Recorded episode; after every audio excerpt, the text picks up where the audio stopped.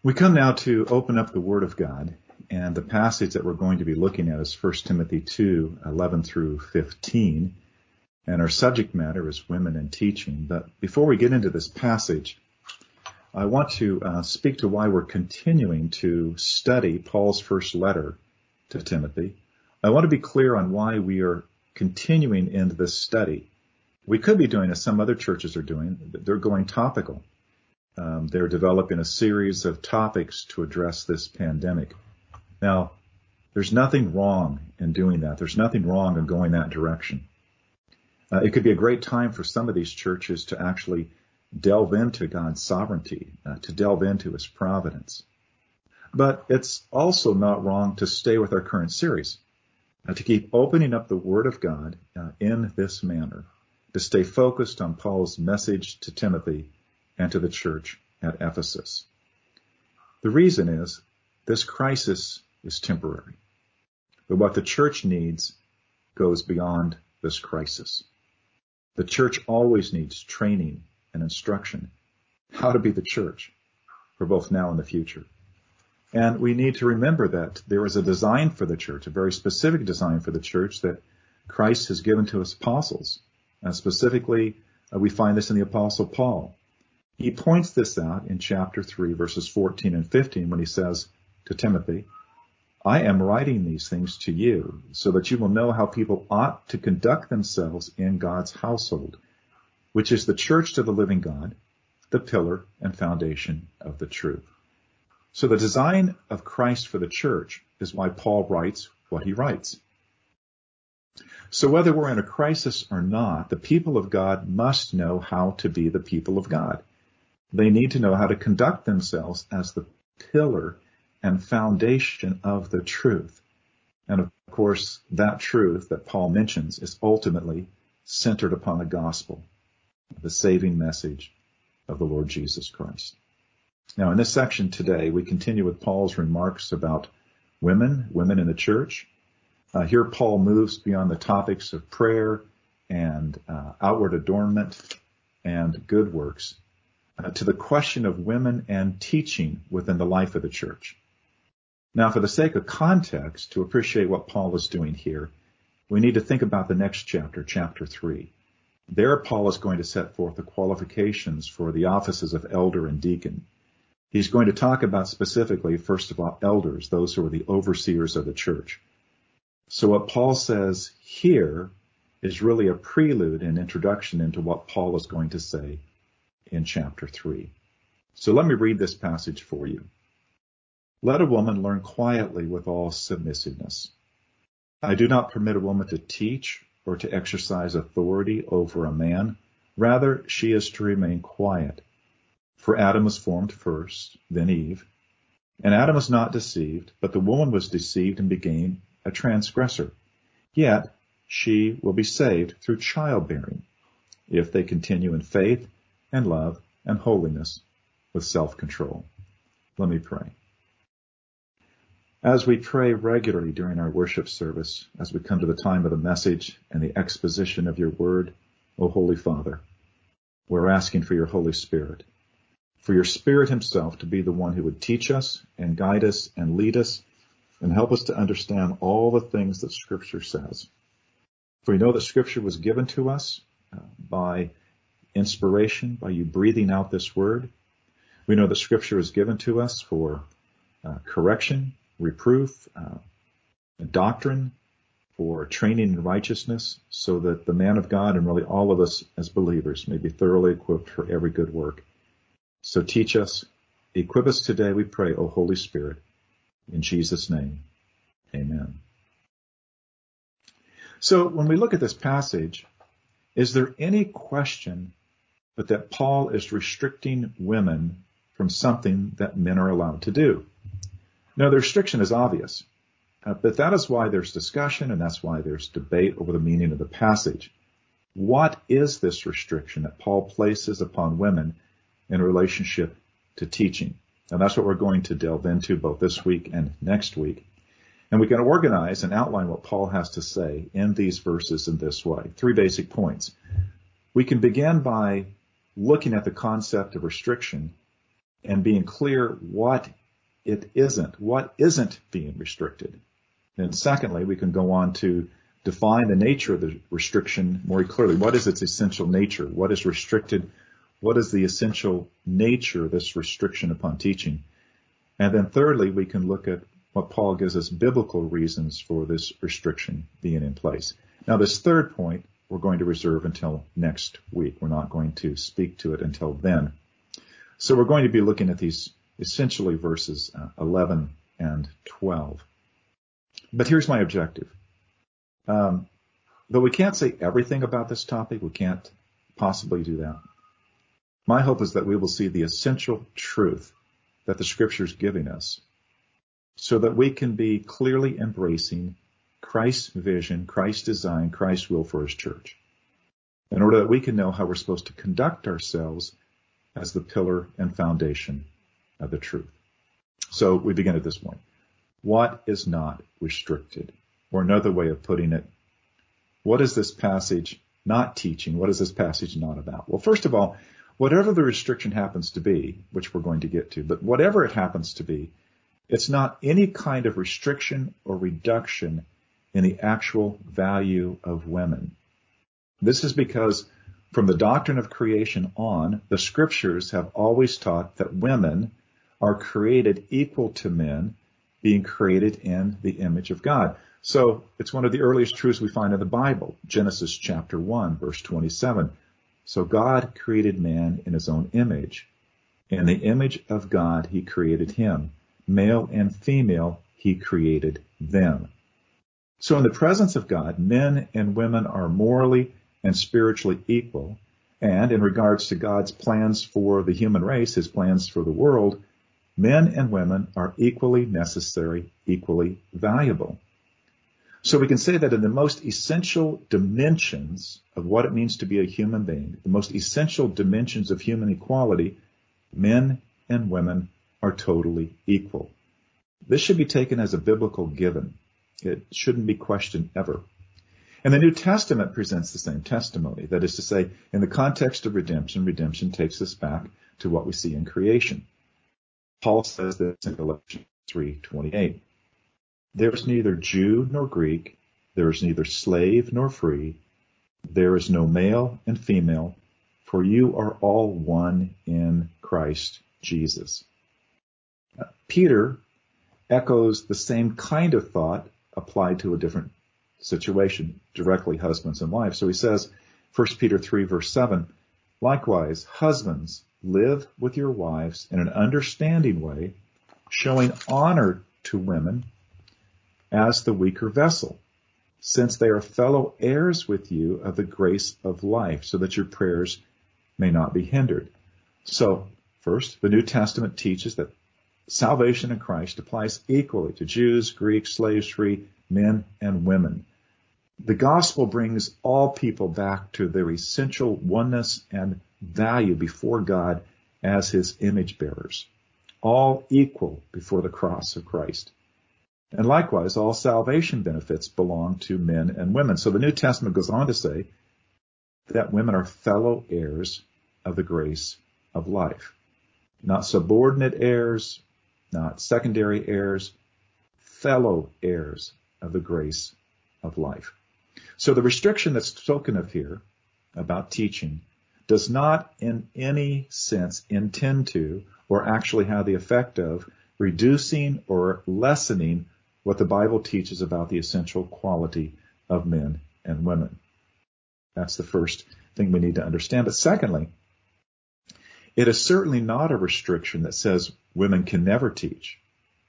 Uh, to the contrary, women are certainly allowed to teach in those ways of teach. In fact, let me put it this way. Women are allowed to teach in most kinds of teaching. Most of the forms of teaching women are allowed to do. The restriction here, as Paul is going to explain, is a restriction that's connected to authority. That's the point of verse 12. But the fact of the matter is most kinds of teaching do not have this kind of authority. In other words, teaching in general is not authoritative in the sense that bears Paul's restriction.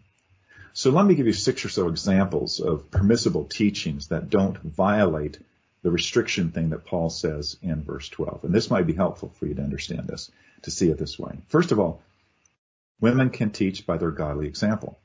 Now that's implicit in what Paul was saying earlier about the adornment of women, the good works of women. Uh, they are to teach what godliness is by actually their good example. Uh, in fact, we all would teach others that way by a good example. Secondly, women can share the truth of the gospel with a man without violating the restriction that Paul is putting into place here. Uh, she can show another person, she can show a man the way of salvation. Uh, she can even do apologetics and defend the truth of the faith and still not be teaching in an authoritative manner. 1 Peter 3.15 uh, puts it this way. But in your hearts, honor Christ the Lord as holy, always being prepared to make a defense to anyone who asks you for the reason for the hope that is in you, yet do it with gentleness and respect. There's no restriction on women sharing and defending their faith. Uh, thirdly, we, we see in scripture that women can, can actually, by an example we find in the book of Acts, team up with their husbands to disciple a younger, less spiritually mature believer. Uh, this shows up in Acts chapter 18 verse 26 and it's significant that it happens in the city of Ephesus. Let me read Acts 18:26. Apollos began to speak boldly in the synagogue, but when Priscilla and Aquila heard him, they took him aside and explained to him the way of God more accurately. You have husband and wife, uh, Aquila and Priscilla, and they hear this man uh, speaking by the name of Apollos, and he's not fully discipled in the ways of Christ. And so they commit themselves to discipling him. They take him aside and together they're explaining to him the way of God more accurately, or they teamed up and discipled Aquila, uh, Apollos together. Another way that uh, women can teach that's perfectly appropriate is they can teach men in the context of personal uh, conversations about spiritual things. Uh, imagine or think about it this way. Uh, it's, it's incidental kind of teaching. It's not uh, intended in the sense of the woman is setting herself up to teach this fellow brother, but it's, it's the kind of situation where uh, what happens is conversations are going on. Uh, Christian men and women uh, together, they're having fellowship within the church. Uh, and in these conversations, there's not any intention for a woman to exercise any authority per se over a man, but they're talking together. And then a woman says something that is illuminating spiritually. It opens up doctrinal truth perhaps the man didn't understand. It's not a problem. If the woman, if the man learns something from it, it's not a problem. There's no intentionality of the woman to exercise any kind of overt authority over the man. And we see this happening all the time in, in, in adult Sunday school classes, education classes, uh, maybe in home Bible studies. Uh, God has gifted women with uh, good spiritual insights. Those who listen here, they learn something from it. But that is not a violation of the kind of issue that the Apostle Paul is concerned about. Further, women can give solicited advice to men.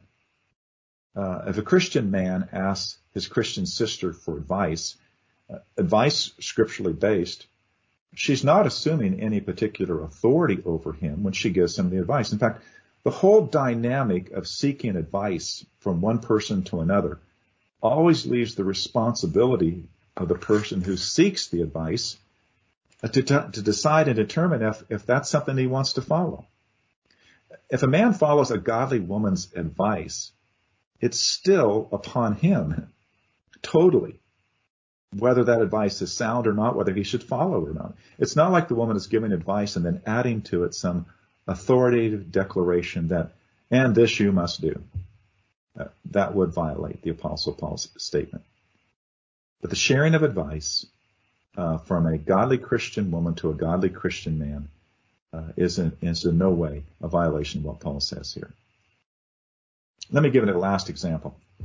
Women can share their testimony for instance, of, the, of their life in Christ in a, in a mixed audience. Women can tell about their experience of God's grace um, what the Bible, what Bible verses have meant to them, what lessons God has taught them. Any number of times in churches we've had women missionaries who've come and shared in this way. They can do all of that kind of sharing up to a particular point and a particular point that they must not and ought not to cross. And that's the point that I want to explain as we look at the restriction that Paul's laid down. But let me sum up here. Women in the church can actually teach in most of the ways that teaching takes place in life and within the body of the church. The restriction, as we're going to see, is actually a restriction concerning the exercise of authority, the kind of authority that is invested in the leadership of the church, specifically in the leadership of those who are called and ordained to be elders. So we come to the second point. Looking at the restriction, and I want us to be as clear as we can on what it is and what it means. So we come to verse 12. Paul lays down the rule. I do not permit a woman to teach or to ex authority over a man. Now it's followed by verse, or it's preceded by verse 11, which adds some context, which also supports then the rule. Let a woman learn quietly with all submissiveness.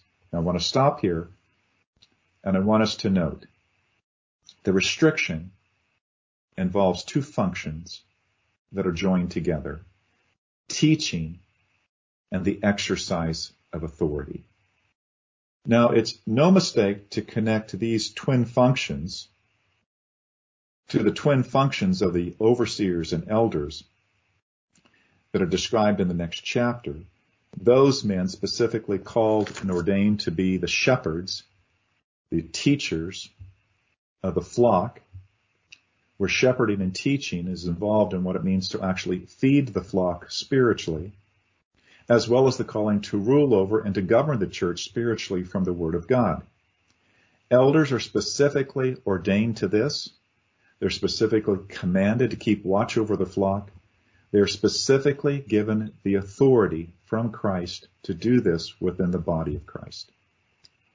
So the restriction that Paul gives in chapter 2 automatically is going to apply to the qualifications and the uh, who can be ordained that we find in chapter 3. But automatically, uh, elders and overseers of the church, uh, that office is restricted to men only. Women cannot be elders within the church for this reason. Women are not to teach with the authority that elders are required to exercise when they teach and shepherd and guide and govern the church. Now, of course, there has been uh, a great deal of pushback upon that. Uh, the claim against this restriction that we read here can be stated this way. The apostle Paul is imposing a temporary and local restriction only. It is a conditional restriction.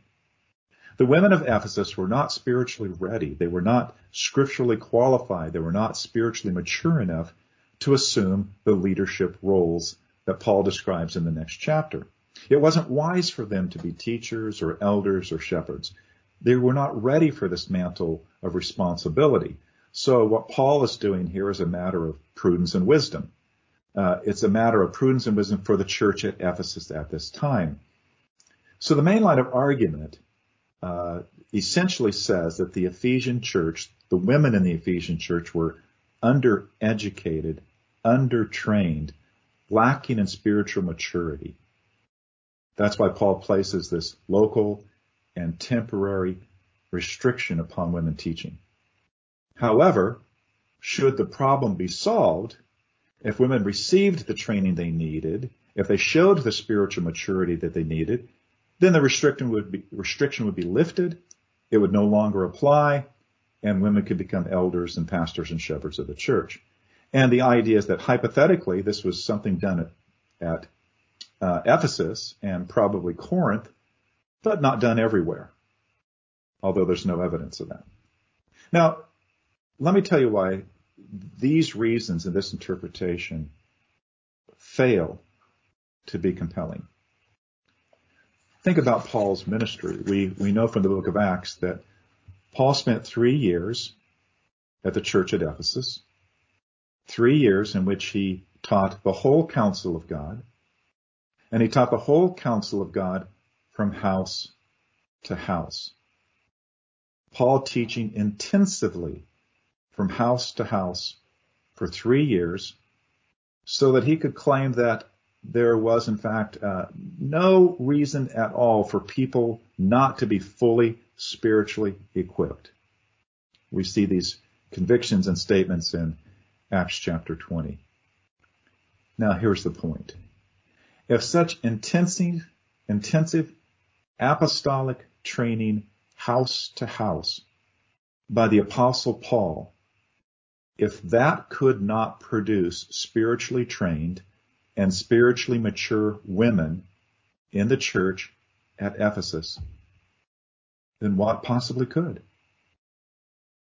If the apostle Paul's ministry couldn't bring about the spiritual dynamic of women being able and capable uh, to lead the church, then, then there's no hope for anyone else attempting to do the same thing.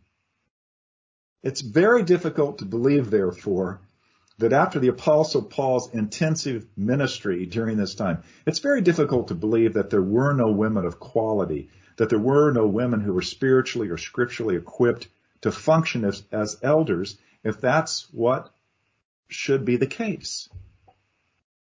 Uh, further, notice that what Paul does here is he puts all women into the same category. All women are under the category of restriction. All women fall under this not allowed to teach or to exercise authority over a man. But that only makes sense if every woman, without exception, happened to be spiritually immature and, spirit and scripturally untrained. So why would Paul exclude a whole class of women when most certainly not all of the women were spiritually immature or scripturally untrained? Why would Paul exclude all of the women when we already have the example of Priscilla as a woman fully capable to work with her husband Aquila to train a younger spiritual man? You see, it makes far more sense if Paul were to have restricted simply the subclass of women, the unqualified women, the immature and untrained women. It doesn't make sense that Paul would restrict all women if the primary issue was some kind of lack of spiritual and scriptural maturity among the women.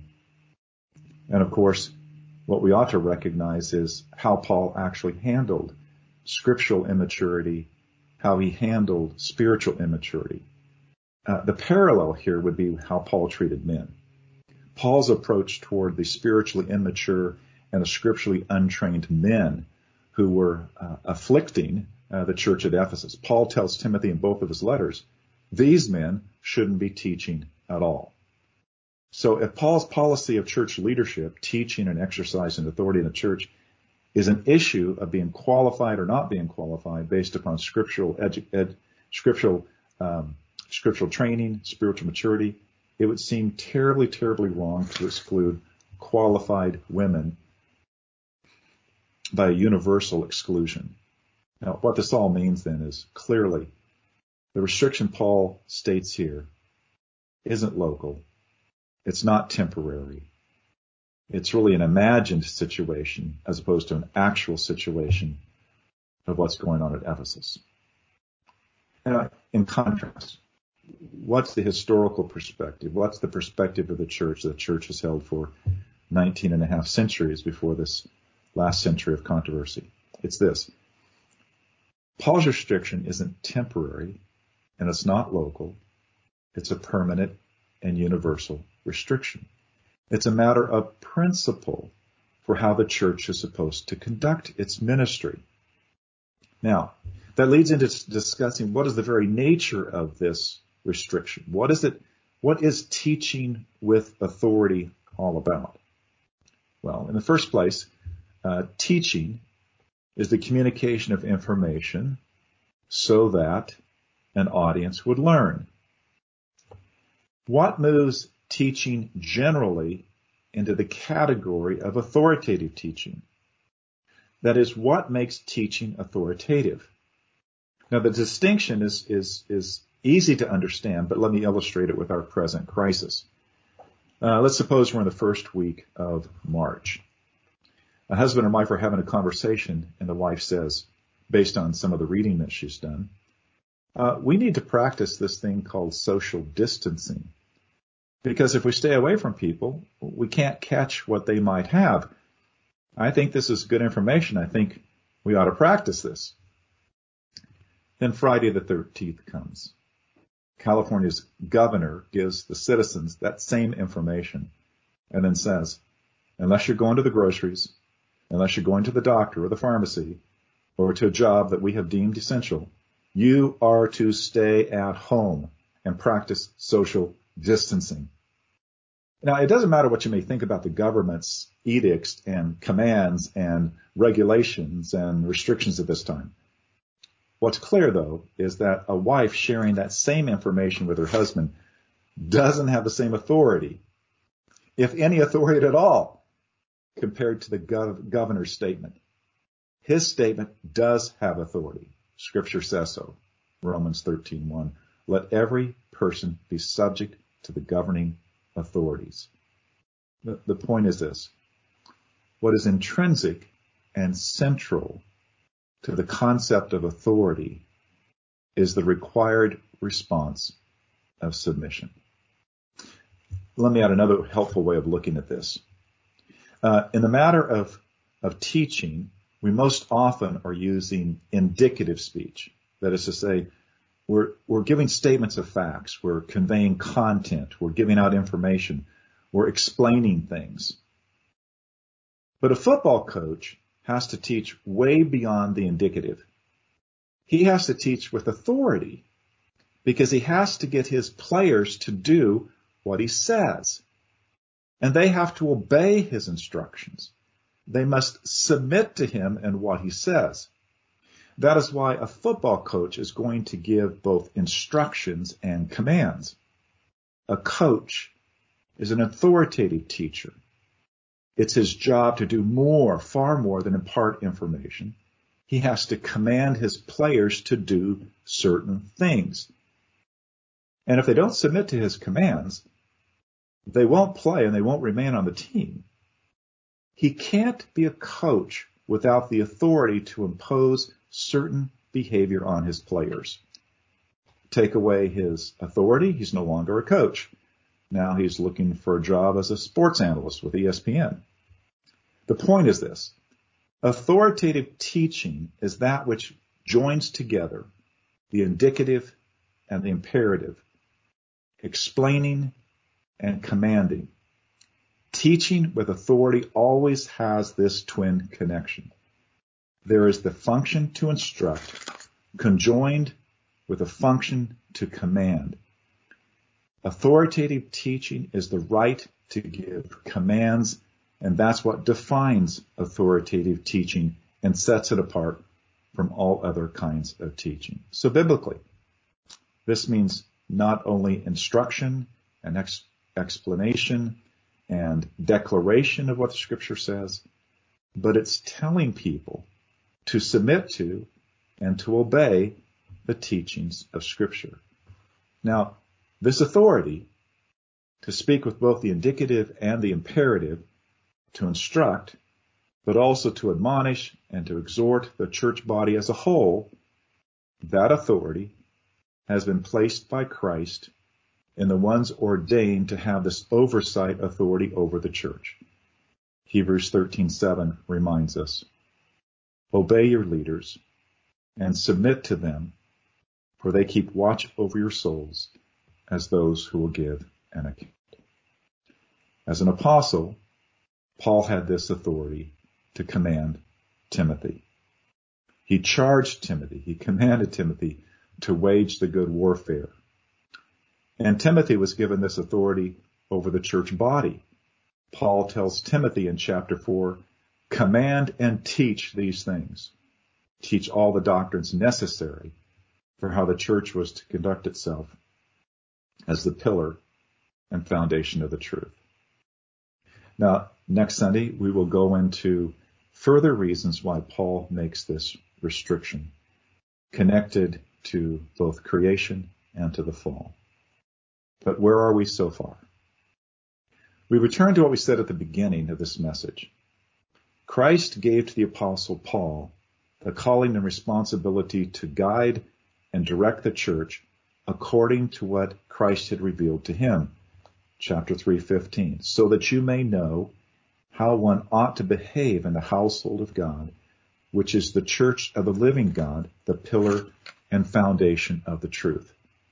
The truth with which the truth which the church is to support by its conduct and behavior and teaching is centralized in the truth of the gospel that Christ Jesus came into this world to save sinners. Christ came because God the Father sent him, because God desires all people to be saved and come to the knowledge of the truth. And the truth is this. There is one God. There is one mediator between God and men, the man Christ Jesus, who gave himself as a ransom for all. This is why the church prays for the world. This is why Christian men are to find unity together in praying together.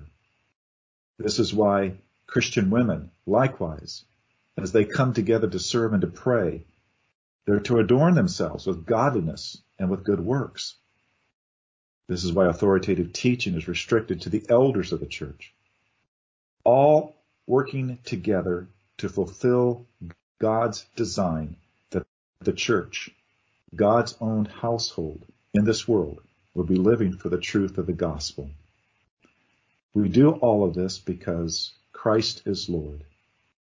Christ has cared for us. Christ has loved us. Christ has told us how to conduct ourselves within the church, which is the pillar and foundation of the truth. Amen.